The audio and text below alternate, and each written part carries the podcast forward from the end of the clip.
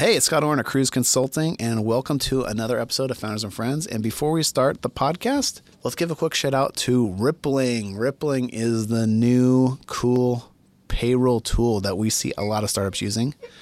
Rippling is great for your traditional HR and payroll. They integrate very nicely. But guess what? They did another thing. They integrate into your IT infrastructure.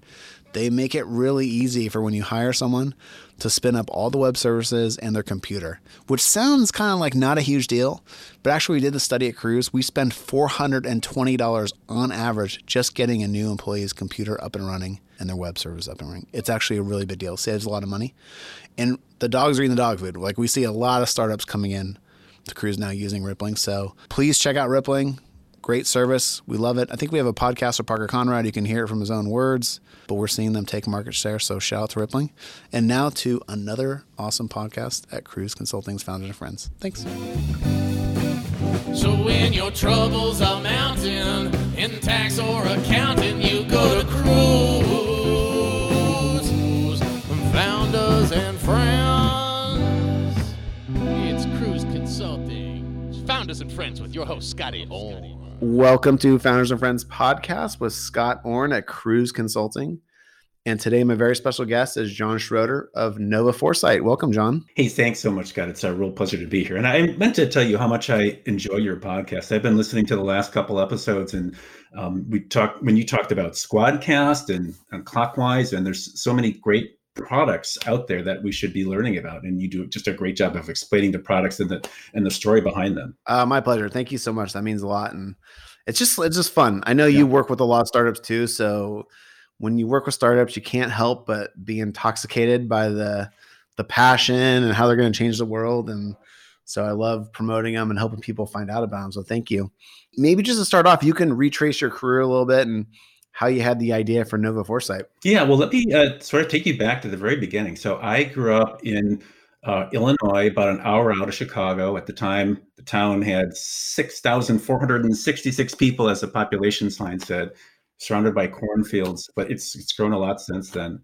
Um, but I, I was listening to one of your other guests the other day, and she said that she was the first in her family to go to college, and I was oh, yeah. I was the exact yeah. opposite. I was the fifth in my family to go to a private school. So we had like Brown and Haverford and Swarthmore and Stanford, and I was kind of the reject, only making it into Northwestern. As a Northwestern alum, I take a little. Uh, it hurts a little bit. I love Northwestern, uh, in spite of or despite the football team. But uh, so, kind of my introduction to entrepreneurship happened in a way I wasn't really hoping it to happen. But so I get to school, and um, two years in, uh, my dad lost his job. And w- what I didn't know at the time was that in the process of putting five kids through private school, my parents' savings had been pretty depleted. So mm-hmm. I had to find a way to make a lot of money really fast. And, and what I ended up doing was a very low tech entrepreneurship project. But I started a window washing business, and it turns out that uh, no one likes to wash businesses. So it was a wide open market but uh, it was a great opportunity to learn about like pricing and positioning, yeah. um, marketing, all that kind of stuff. And it ended up probably fulfillment too, like just getting you know either you or the the folks you needed to help you wash all the windows, just managing those people must have been really intense as a as a young man. Yeah, it was awesome. It was challenging. It was one of those jobs where you come home and you're sw- soaky, sweaty. Um, but it was, you know, as you say, it was really nice. It's great to look back at a house and see the clean windows and, and all the lessons that came with it. But so, kind of fast forward, I, my career took me to the Big Four. I then spent a lot of my career at Nielsen. I worked in the innovation division, led up one of the global groups. And I remember there was a time when I was asked by the CEO to start up a new division. So at that point, my wife had just quit her job. She was taking a two or three year break to raise our young kids.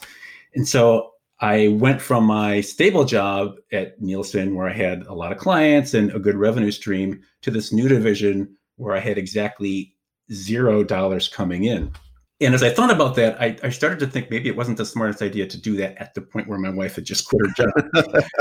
and so I, I, go to the first big client, and this is a, a well known international CPG company. I tell them about the product that we're going to bring to market. And the guy says in a very nice way, he said, Hey, we love your company. You know, we know you do good work. it will never work in our industry. And and I don't know if if like you've ever had that experience, but I just Yeah. had the cold rush of blood running through me. Um, and I quickly Well, those are those moments though where either you're really onto something because it's not obvious to, you know, even some of the people in the industry, or it's very scary yeah. because it turns out that person was right. You know, you realize it two years later. Well, I'll tell you what. If it was really obvious, it wasn't really obvious to me. But, um, so then I learned. This is the first time I learned about pivoting. So I ended up switching this discussion around with him, and I said, "Okay, well, just then tell me, you know, what are the problems that you're trying to solve? How are you doing it? What's working and what's what's not working? And in an ideal world, you know, what would you have?" So I spoke with a bunch of other leaders in that particular industry, and I went through that same pitch. And I told them, look, hey, this is not a sales call. I'm trying to learn. And what I'm going to do as a result of all this learning is to write this up and come, come back and present that to you. So you're going to get these great new insights. Mhm. Well, just to make a long story short, I've got very smart about their particular industry, about their need, and I got all the information I needed in order to pivot the service that we were offering. Uh, and, you know, we became really successful. So that was my, that's awesome. yeah, yeah. So that was my introduction to pivoting. So how I got to Nova Foresight is on my journey at Nielsen. One of the stops I had was to work with um, small size companies, small mid sized companies. And Mhm. Scott, I know you've worked in professional service, and you know you, you guys probably didn't have this issue, but with a larger company like Nielsen, oftentimes the the mid cap companies were training grounds. So they were where the young people went on their first assignment who weren't particularly mhm. well trained, and you know they would typically go, go on and off, and the teams would rotate, and the, the service levels for these guys was just not very good. Mhm. But at the same time, when I was working with the smaller companies, I found them just absolutely fascinating. I mean, typically the issues were much more dynamic. They were were more into taking risks, more into looking at big new markets, you know, rather than having the 37th flavor of vodka, like which is not the most exciting thing in the world. So I was really hooked on working with smaller companies, and I decided to jump off and start Nova Foresight to do just that. But instead of bringing junior level people to work on these engagements, uh, what we would do is only bring senior level people. Yeah. And so it's it's worked out really well. What I found over the last couple of years is I've been approached by a number of you know fairly well funded startups to help them in this same journey. Um, and and I thoroughly enjoyed the, the kind of work that we've done with those guys. That's really amazing. And you know, you you probably were able to deliver really great service to them because you focused on them. You know, that's something we do quite a bit. Is like when you really because Nielsen probably wasn't focused on the the mid cap type of clients, but when you made that commitment, both kind of business wise and emotionally, you were ready to to help them and serve them. That's- really really cool story. Yeah, and it works out really well. And I think you know, like like you, uh, we're virtual, so we don't have the overhead that companies with an office over Fifth Avenue would have, and so we're able to go to the market at just a different price point that's much more reasonable for these kind of companies. Yeah, that's like the Kruze Consulting playbook. You're Yeah, we we're uh, brother or companies from another mother or something like that. Yeah. Um, well, and it's, I also think it's really cool that you kind of in that project or in that time frame kind of demystified the the the quote unquote pivot yep, because it can be really intimidating for a few people, and that's why. I thought it'd be a really great conversation to have on the podcast because, like, it can be scary and you don't know what you're getting into and you don't know how to do it. And the thing that I thought was really cool about you is like, not only have you been through it, but you have kind of a playbook for how to tackle that situation. Yeah. And so I wanted to just kind of talk about that. that's great. A couple areas we could start thinking about is is the first area, which is when will you when do you want to do a pivot? Yeah, exactly. Or like knowing the right time, Yeah. you know, or yeah. So, just to to sort of preface this whole conversation, and, and, and as you say, it can be a, a scary prospect. So, one of my clients uh, was named Zapata Computing. They create software for the quantum computing market. I have never worked with as intelligent a group of people. I mean, literally, this was Harvard's quantum computer unit, kind of, and, and they left out and they started up this little startup. It's the smartest people you've ever seen in your life. Yeah. So Yeah. when I was helping them on this process, they were just as mystified as anyone else was. So you know, of all the founders out there who are, are looking at the idea of pivoting and saying, "Oh my goodness, this is this is a hard thing," you know, just take comfort in knowing that you're not alone. Also, just a lot of the best companies end up having gone through like an early stage pivot. Like Twitter was actually a company called Odeo. Yeah. That didn't a podcasting company didn't make it, and then they pivoted to Twitter and became a thirty billion dollar company. You know, and that's like that's one of like hundreds and hundreds of examples. So it's not like there's no there shouldn't be any kind of stigma with it. It's just like it's more about living the reality of like, hey, if you're going to build a successful company, you need to have traction. Yeah. And if you're not getting traction doing what you're doing, let's let's figure it out and go go a different direction. Yeah, and I think traction that's the key word. So when I work with clients to understand when to pivot, I think of three different things. One is the obvious loss of traction, which typically manifests itself in terms of revenues, customers, or what have you. Two, when there's a clear change in the environment, and we're all living through one right now with COVID 19. And then three is when there's an unexpected opportunity just handed in your lap. So to just give you a couple examples of each one of these um, for the loss of traction. So I was working with a, a company in the workforce platform uh, industry. So think of Upwork or GLG or Catalant or those kind of guys. So these guys had done reasonably well. Their particular niche in that marketplace was AI and blockchain talent. So really, really high-end uh, tech talent, very hard to find but at the same time they were they, they were just not growing at the level that they had hoped to grow. And you know one of their uh, funders was peter diamandis so i think he had ideas that they would grow maybe a little bit faster than they were growing. So enter one of their new clients which was one of the big four. And so what their challenge was the big four client they needed to get access to this high end talent the ai and the blockchain. But when they sold a consulting project they needed to have those people literally in two days up and running and staffed. Mm, Um, that's not a very long time frame to get it staffed. Yeah, that's it's basically pretty close to impossible. Mm-hmm. Unless unless what you've done is to take this whole group of high end talent and then pre-vet them. So the pre-vetting means um, they would go through whatever uh, governmental checks need to be done for a particular client, um, the client specific tests, um, tests that uh, that that a consulting firm might run them through. And so if you take them through that whole process, which will take a couple weeks, then suddenly you have this cloud of people who are ready to go at a moment's notice in the most hard to fill specialties. And what in the HR world, that's called a talent cloud. So they produced a talent cloud for one particular very large client, and it was absolutely phenomenally successful. So they realized, okay, well, maybe instead of trying to be this broad generic platform that people kind of come to on a, on a transactional basis, they'll create clouds specifically for high-end tech firms, uh, for, for firms that are engaging in major digital transformation, which is an awful lot of firms in the economy today, um, and, and use that as their entree. So that's kind of where I came in and, and helped them out. So that example is just the loss of traction Another is a, an, an example is just a clear change in the environment. So Mm-hmm. obviously, virtually anyone you talk to today about their business is going to talk about COVID nineteen and how that Yeah. how that's impacting them. Um, one of the companies uh, I I've been working with is called Curiata.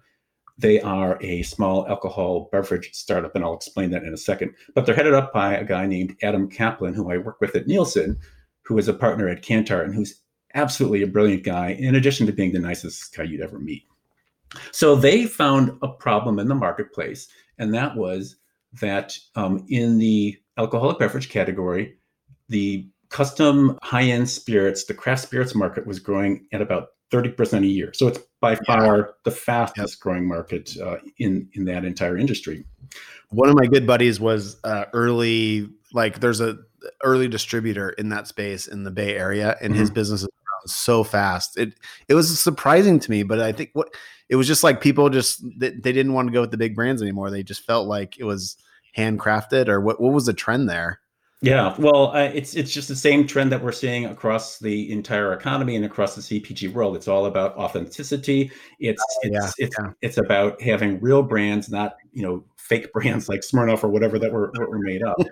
but um, the problem that your your friends had, and that and a lot of the small um, distributors or s- small manufacturers have, is that it's very very difficult to break into a new market. So, for example, if you want to, you know, just at a high level, figure out you know, getting into Chicago or New York, you know, what would be the cost of entry? So you've got the cost of an FTE selling in, you've got the cost of advertising, you've got the cost of doing these tastings. Rough guess, it's about a hundred thousand. So you pay this hundred thousand dollars to get into a new market, and you have no guarantee of success. Yeah, yeah. So the the, the business idea that uh, Adam had was to match supply and demand. So he created an online platform of a sort of a, a community of folks who love craft liquor.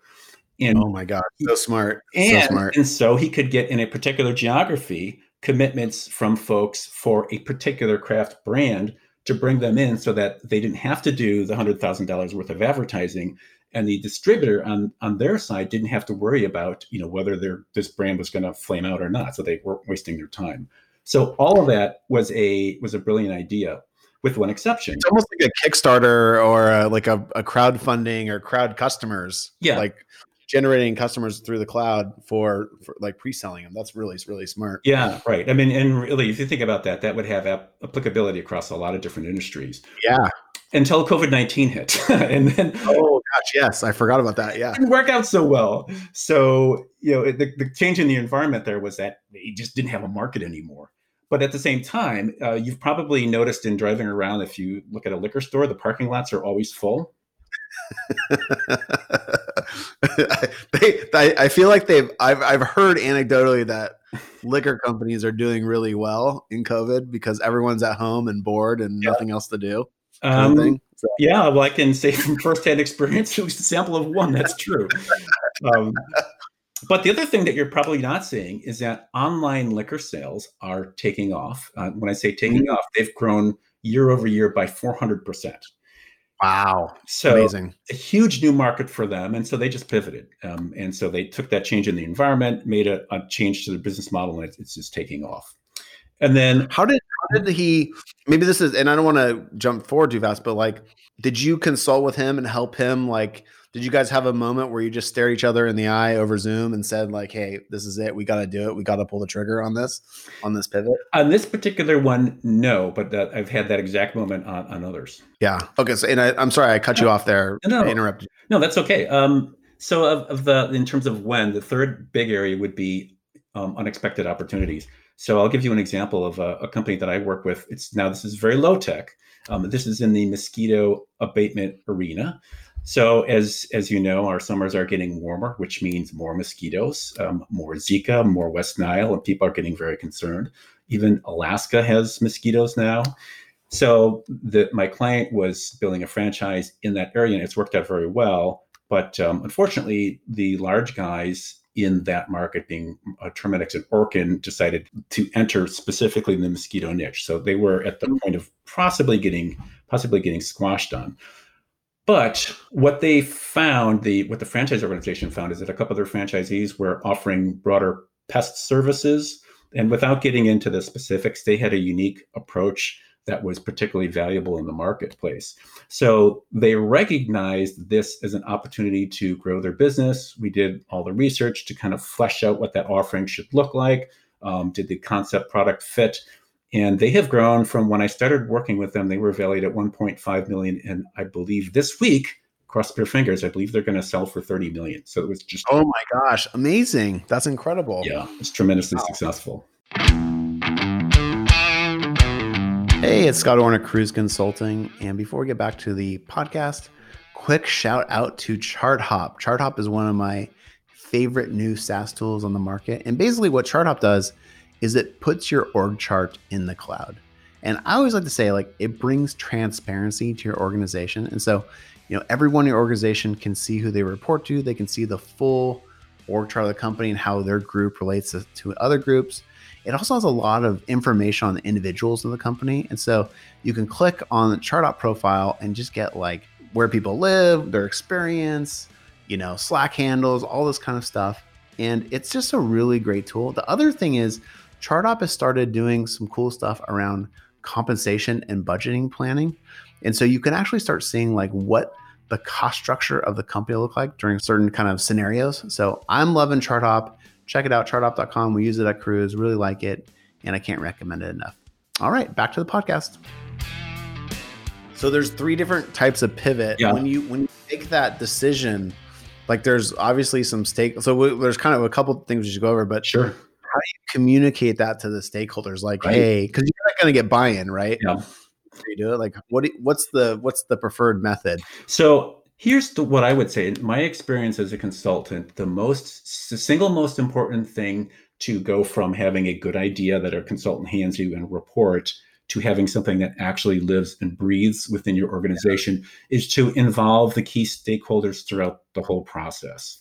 Mm-hmm. So if if your guys who are coming up with this pivot just do so in isolation and then they tell the rest of the company, "Hey, we're going to move," um, I don't think that's going to be particularly successful. Yeah. But Yeah. I've also found that, in, in, at least in the cases that I've been involved in, that typically the heads of the different functional areas are involved in the, the research project.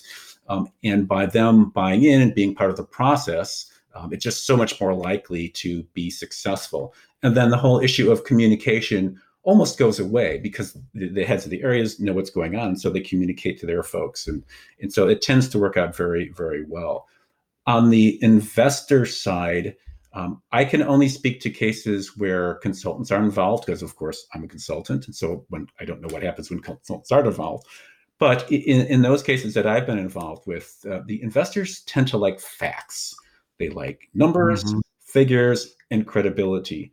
So the Mhm. more you can go back to them and show the rigor, like for example, with uh, this this workforce platform I talked about, we talked to the CHRO of Amazon, um, Google, Facebook, and a, a number of other pretty large companies in that particular space. And when we could say with authority that we had spoken with them, we were reflecting their thinking into this new MVP, then it just gave it so much more credibility. Yeah, that's a great point though, because you're you are like a subject matter expert, and so that's one of the reasons to bring you into the into the equation there. Because also, like the board may sit there and say, like, well, does the CEO have a do they really know what they're doing, or have they really thought through this? And your point about actually doing real research, putting together real numbers, and having like a board ready packet to convey what you're seeing in the market and why it's so important, I think is really really valuable. Yeah, yeah, it, it it tends to work out very well, and in those cases where you're not, where companies don't do that kind of due diligence, is where they're going to have problems because you know it's uh, VCs tend to be very quantitative people. I mean, you were you're in that space, so you know well uh, they want to see numbers, and if you're just pulling something out because you you read uh, comments on Twitter, it's it's, it's not going to be as well received. Yep. Now, is there the third stage of this is kind of, for lack of a better word, like how do you do it? Yeah. right right and that's you know it, that's a, a topic that could fill up a, a podcast or a whole series of podcasts but let me outline a really simple approach that i think a lot of your listeners could take and could be effective for them Awesome.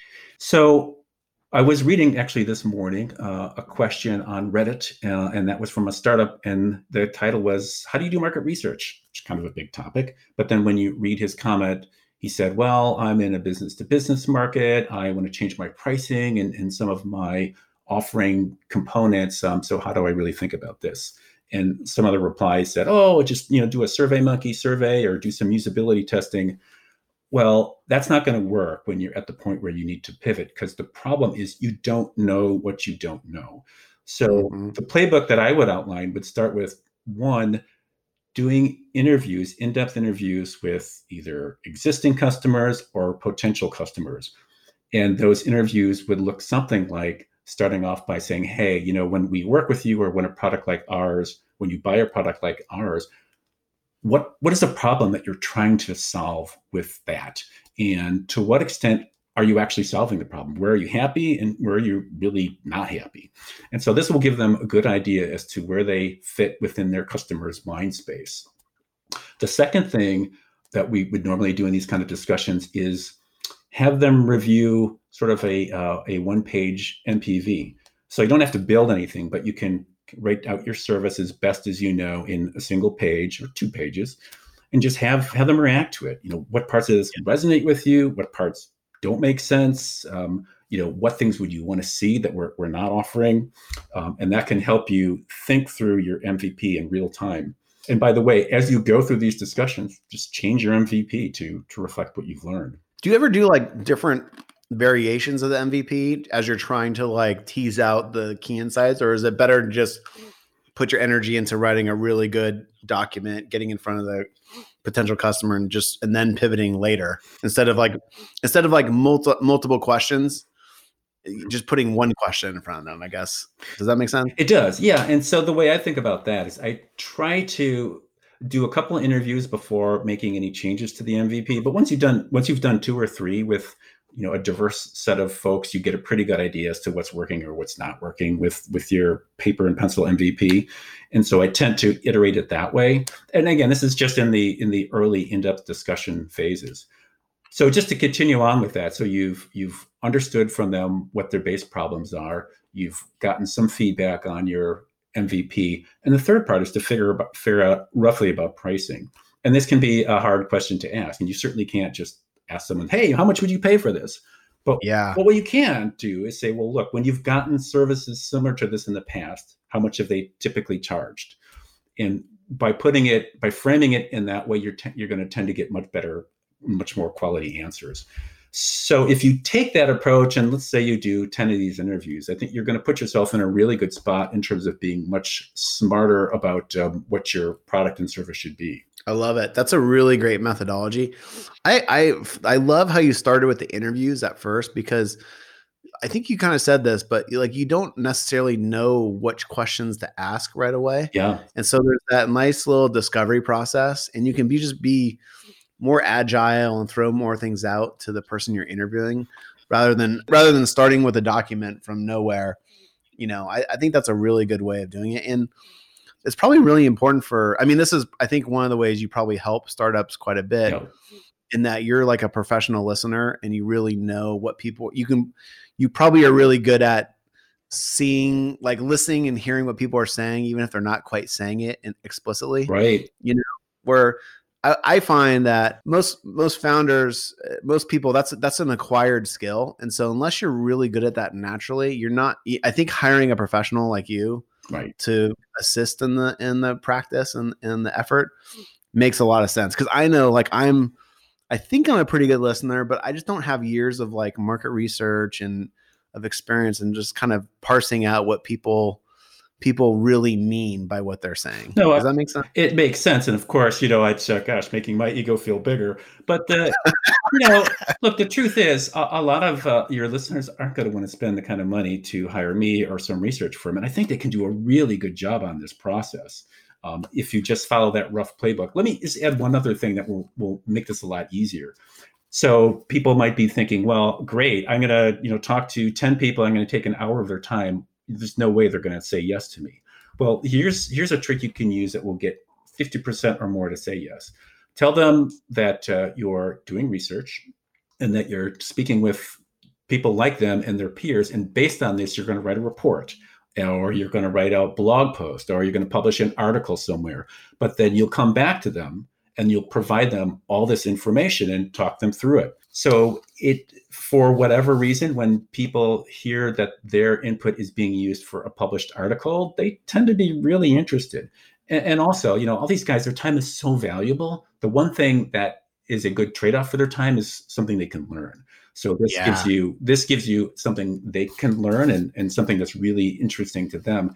And it provides you a natural method to go back to them and say, hey, look at here's what I learned. Let me talk you through this and then there's maybe a good chance that they'll become one of your customers. Now, here I'm focusing on, on, on B2B, but the same can be true with consumer. John, I think that's such great advice because you know they don't know when they're answering your questions they don't know if they're like the the person with like off the wall ideas or they're they're part of a greater collective that has the same problems mm-hmm. so by giving them that that report or that project you're totally right you've validated the time they've spent you've given them a bunch of like kind of competitive or market data that they wouldn't have been able to get. Yeah. And so actually like an exceptional exceptionally good trade for them. Yeah. And you're right, you've started to build a relationship mm-hmm. so that when you go back to them and you actually built the product you're talking about, you have like a really captive person who's interested and probably feels a little bit emotionally vested in your success mm-hmm. and wants to help and probably more likely to try it out. Right. I think I, I would 100% agree with everything, Scott. That's really cool. That's super cool. I love the playbook. There, there's one kind of final thing in the pivot, yeah. which I don't want too much time on. Sure. But like, how do you know when it's time to to give up on the pivot and and do something else? You know, like, do you have to? That's something I see sometimes where people founders will kind of grind themselves into the ground when when their initial idea didn't work and then the pivot doesn't work Like, what do you do and how do you know it's time? Yeah, that's a hard question to answer.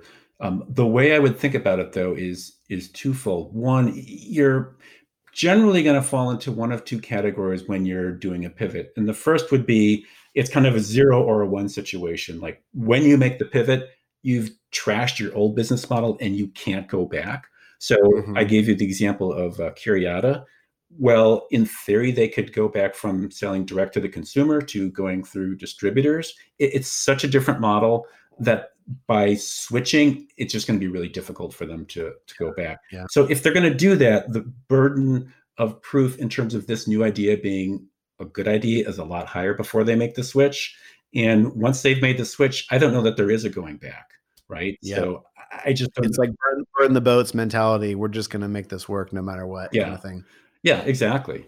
And then the second category, though, is is like this workforce platform that we've been talking about. Um, by going to this talent cloud approach, they're not really burning their boats. They're just mm-hmm. saying, okay, there's this new market that we could go after. So in that case, obviously, you can be uh, a lot more lax about um, how long you're going to give this thing to succeed. I would certainly put a time limit on it, and you know, given that this is a a B2B type of project, I would say, well, let's let's make sure we've got some business wins within the next six months that validates this. Otherwise, we got to go in a different direction. Yep, yep, yeah, like some KPIs or some business goals. Yeah, and if you're not business goals, that that makes perfect sense. Well, John, this has been really awesome. You are such an expert in this, and you've been through it, and and I think all this advice will be really, really helpful to our clients, just the startup community at large. Yeah. Maybe spend just a minute telling everyone where they can find you and just kind of reiterating Nova's, you know, value prop for customers. Yeah. Well, thanks so much. Sure. You can uh, reach out to me on LinkedIn, um, John Schroeder at Nova Foresight. You can also email me at John, J O H N, at novaforesight.com. Um, just a quick thumbnail through, you know, what we do is we we help companies create sustainable growth. That's what excites me. That's what you know makes working with uh, startups so fun. And three basic areas is one is building your brands and your MVPs and figuring out how to pivot if you need to. Um, two, creating completely new products and services. And then three, identifying market opportunities or growth expansion opportunities. So those are the, the, the big things that we're, we're working on. I love it. Well, John, thanks so much. It's been great getting to know you, and I look forward to seeing you when I come back from my uh, Northwestern, like probably three years from now, a reunion. So, looking forward to meeting you in person, and thank you so much for your time, and really appreciate it on behalf of the Kruze Consulting community. Well, thank you so much, Scott. It's been a, a true pleasure. Awesome. Thanks, man. Bye bye. So when your troubles are mounting in tax or accounting, you go to cruise. Founders and friends. It's Kruze Consulting. Founders and friends with your host, Scotty Orr.